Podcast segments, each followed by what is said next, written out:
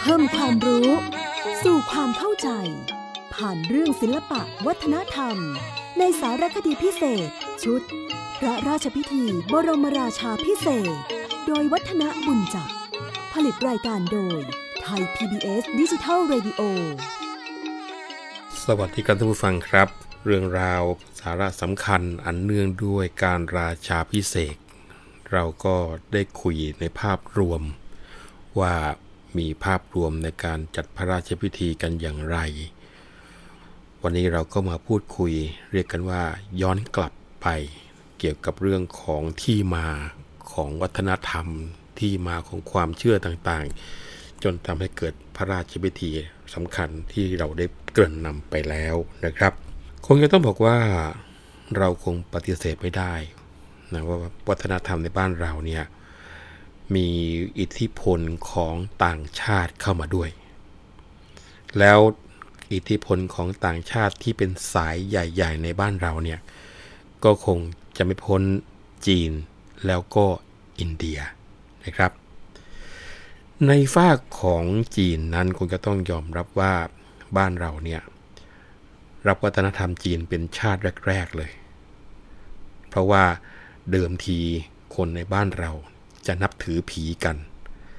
ซึ่งเราก็ไม่ทราบว่าการนับถือผีเนี่ยเป็นความเชื่อดั้งเดิมของคนไทยตั้งแต่ยังไม่มีคำว่าสยามประเทศมากน้อยขนาดไหน หรือว่ารับจากจีนแล้วก็อินเดียมามากขนาดใด แต่ว่าในพงศาวดารของราชวงศ์สุยนะครับสุยนี่คือถ้าเทียบเป็นพุทธศักราชก็อยู่ในราวประมาณ 1124 ถึง 161 เนี่ย มีข้อมูลที่น่าสนใจเกี่ยวกับอาณาจักรที่เรามักเรียนกันทางประวัติศาสตร์ที่เรียกกันว่าอาณาจักรน่านเจ้า ซึ่งระบุว่า บ้านเรานั้นได้รับวัฒนธรรมมาจากจีน ในช่วงเวลาที่บ้านเรานั้นยังติดต่อกับชาวจีนเป็นครั้งแรก อันนี้ก็เป็นสาระที่ค่อนข้างจะสำคัญ เพราะว่ามีศัพท์หลายคำที่จีนแล้วก็บ้านเราเนี่ยพูดเหมือนกัน แล้วก็คนในบ้านเราจำนวนมากก็ต้องยอมรับว่ามีเชื้อสายจีนกันมากมายจริงๆนะครับ อีกทั้งการรับวัฒนธรรมจีนจากคณะราชทูตสมัยสุขโขทัยแล้วก็ยุคหลังๆไล่มาถึงอายุทยาธนบุรี แม้กระทั่งรัตนโกสินทร์ก็ตาม ย่อมมีผลต่อธรรมเนียมของราชสำนักด้วย ซึ่งจุดนี้ผมคิดว่า นี่คือ ประตูในการแลกเปลี่ยนทางวัฒนธรรมระหว่างจีนกับไทย ซึ่งเชื่อว่าคงไม่ปิด และก็ยังมีมาอย่างต่อเนื่องนะครับ แล้วหลังจากที่มีการเสียกรุงศรีอยุธยา บ้านเราก็สนใจวัฒนธรรมจีนมากขึ้น ก็คงจะต้องบอกว่าเหตุผลก็มาจากการที่สมเด็จพระเจ้ากรุงธนบุรี หรือที่เราเรียกขานกันจนติดปากว่า พระเจ้าตากสินเนี่ยนะครับพระองค์ท่านทุกคนรู้แล้วว่าทรงมีเชื้อสายจีน แล้วก็บรรดาลานวัดเก่าแก่หลายแห่งในกรุงเทพนี้ ไปดูนะครับก็มักจะมีการประดับตกแต่งด้วยตุ๊กตาหินจากจีน แต่ว่าการติดต่อกับจีนช่วงนี้อยู่ในยุคหลังมากๆแล้ว แล้วก็เป็นเพียงระยะเวลาสั้นๆ ซึ่งก็คงจะไม่ได้ส่งผลต่อราชสำนักในบ้านเราเท่าไหร่ ในช่วงแรกนั้น ไทยเราก็รับวัฒนธรรมจากจีนอย่างเต็มที่ แล้วต่อมาก็ลดลงทีละน้อย ทีละน้อย เพราะว่าการไหลบ่าเข้ามาของอิทธิพลวัฒนธรรมอินเดียจนกระทั่งวัฒนธรรมจีนนั้นหลงเหลืออยู่ในวัฒนธรรมไทยไม่มากเท่าอดีต บรรดากุลีคนใช้แรงงานพ่อชาติชาวจีนจำนวนมหาศาลที่เดินทางเข้ามาพักในบ้านเรา ยุคหลังๆก็ ไม่ได้มีอิทธิพลต่อวัฒนธรรมมากนัก เพราะว่าก็คงจะนิยมใช้ชีวิตแบบคนจีน แล้วส่วนใหญ่พอได้โอกาสก็เดินทางกลับไปบ้านเกิดเมืองนอนในเมืองจีน ถ้าหากไปกลับนะครับก็แต่งงานกับผู้หญิงในบ้านเรา แล้วก็กลายเป็นคนไทยไป แล้วก็ใช้วัฒนธรรมที่คนไทยถือปฏิบัติกันไปในที่สุด คราวนี้ครับมามองทางฝั่งของอินเดีย เราก็จะเห็นได้ว่าบ้านเราเนี่ย ได้รับอิทธิพลมาจากชาวอินเดียที่อยู่ในบ้านเราในบางส่วน แต่ว่าส่วนใหญ่เนี่ยเป็นการสืบทอดมาจากอาณาจักรโบราณที่รับวัฒนธรรมอินเดียมาใช้นะอย่างที่เราคุ้นๆกันก็คือพวกกลุ่มของทวาราวดีศรีวิชัยนะครับไล่ไปถึงพวกอขอม แล้วก็คนก็ต้องบอกว่า พอมีการสืบค้นเกี่ยวกับรากฐานทางวัฒนธรรมของขอมเนี่ยเราจะเห็นว่า มีอิทธิพลต่อวัฒนธรรมไทยที่น่าสนใจพอสมควรทีเดียวนะครับ พวกขอมอัธวารวดีศรีวิชัย แต่ว่าถ้าพวกกลุ่มที่จะเข้ามาเมื่อไหร่เนี่ยยากพอสมควร เพราะว่าแม้กระทั่งปัจจุบันนี้ก็ได้แค่ประมาณประมาณการเอาเท่านั้นเอง แล้วก็คงจะต้องบอกว่าถ้ามองลึกลงไป การที่ได้รับอิทธิพลทางวัฒนธรรมจากอินเดียมาเนี่ยมีอิทธิพลต่อบ้านเราทั้งทางตรง ทางอ้อม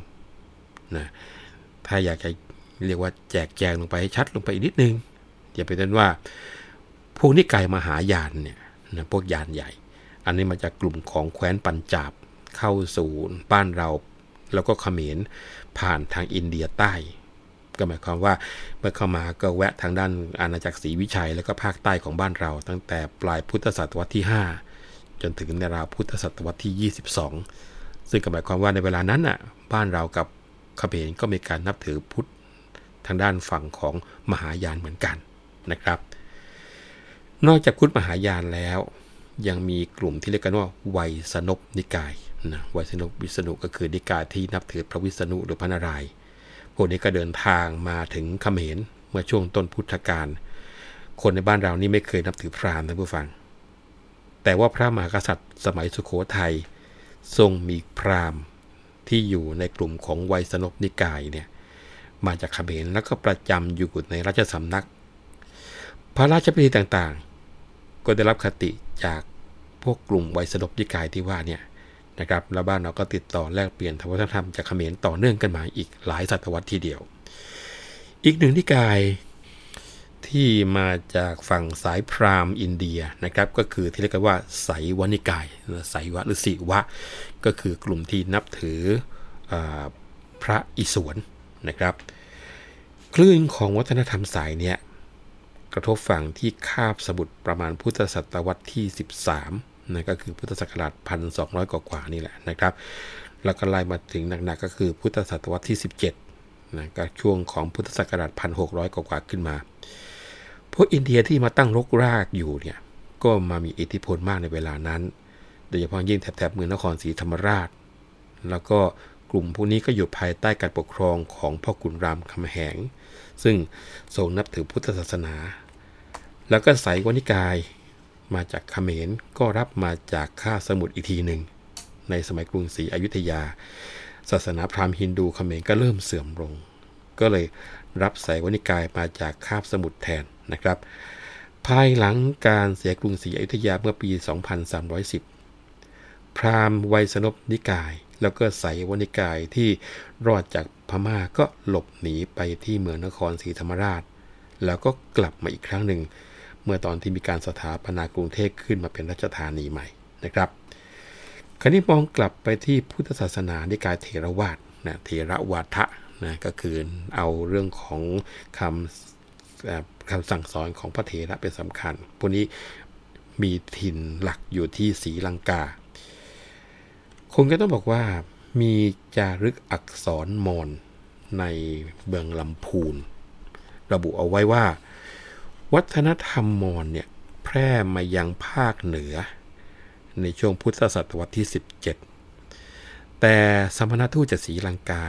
เดินทางมาเผยแผ่พุทธศาสนาที่บ้านเราแล้วก็เขมรในช่วงพุทธศตวรรษที่ 17 ด้วยเป็นกันดังนั้นราชวงศ์ก็เลยมีธรรมเนียมให้พระมหากษัตริย์นั้น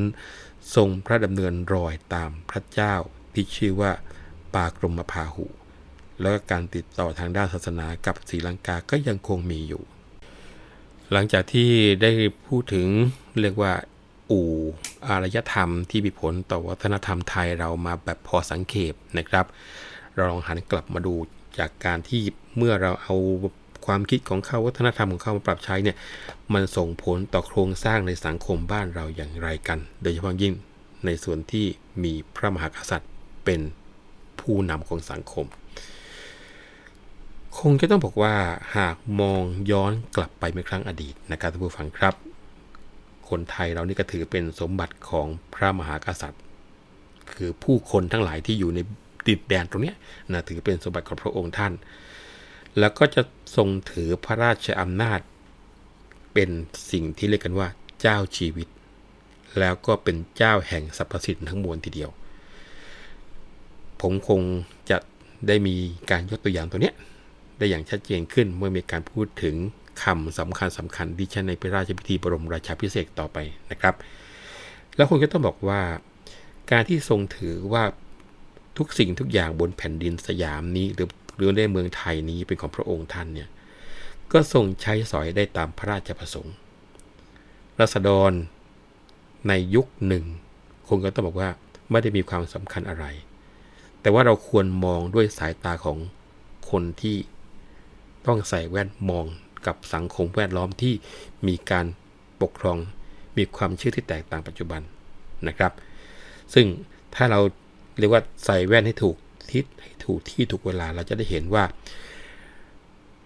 บทบาททางสังคม แล้วก็การอธิบายคุณค่าของสิ่งที่เกิดขึ้นทางวัฒนธรรมในแต่ละยุคนั้น มักจะมีความเหมาะสมในสังคมในแต่ละช่วงแต่ละช่วง ดังนั้น การอธิบายโครงสร้างทางสังคมของคนไทย โดยสังเขปจึงจำเป็นในการที่เราจะต้องนำเอามาพูดคุยกันก่อนที่จะมาเห็นถึงการเปลี่ยนแปลง ซึ่งข้อมูลเหล่านี้ก็คงจะต้องมีการนำเอามุมมองของทั้งคนไทยทั้งนักประวัติศาสตร์ไทย แล้วก็บรรดานักวิชาการทางสังคมวิทยาที่ชาวต่างประเทศได้เข้ามาสัมผัสนั้น เอามาเป็นส่วนประกอบกันในการที่จะมาย่อยให้ท่านผู้ฟังได้เข้าใจกันนะครับ เพราะว่า มุมมองทุกวันนี้เนี่ยเรามองเหมือนกับตะวันตกมากขึ้นเรื่อยๆดังนั้นเราจะมาดูซิว่าพวกบรรดาคนต่างชาติโดยเฉพาะยิ่งพวกตะวันตกที่เข้ามาในยุคนู้นเลยเนี่ยนะครับเขามองเรื่องราวเกี่ยวกับสังคมในบ้านเรากันอย่างไรบ้าง แต่ว่าวันนี้ช่วงเวลาของรายการเราหมดลงแล้ว คงจะต้องขอยกยอดไปคุยครั้งหน้านะครับ วันนี้ ผมวัฒนบุญจับขอลาไปก่อนนะครับ สวัสดีครับ ติดตามรับฟังรายการย้อนหลังได้ที่เว็บไซต์และแอปพลิเคชันไทย PBS Radio ไทย PBS ดิจิทัล Radio วิทยุข่าวสารสาระ เพื่อสาธารณะและสังคม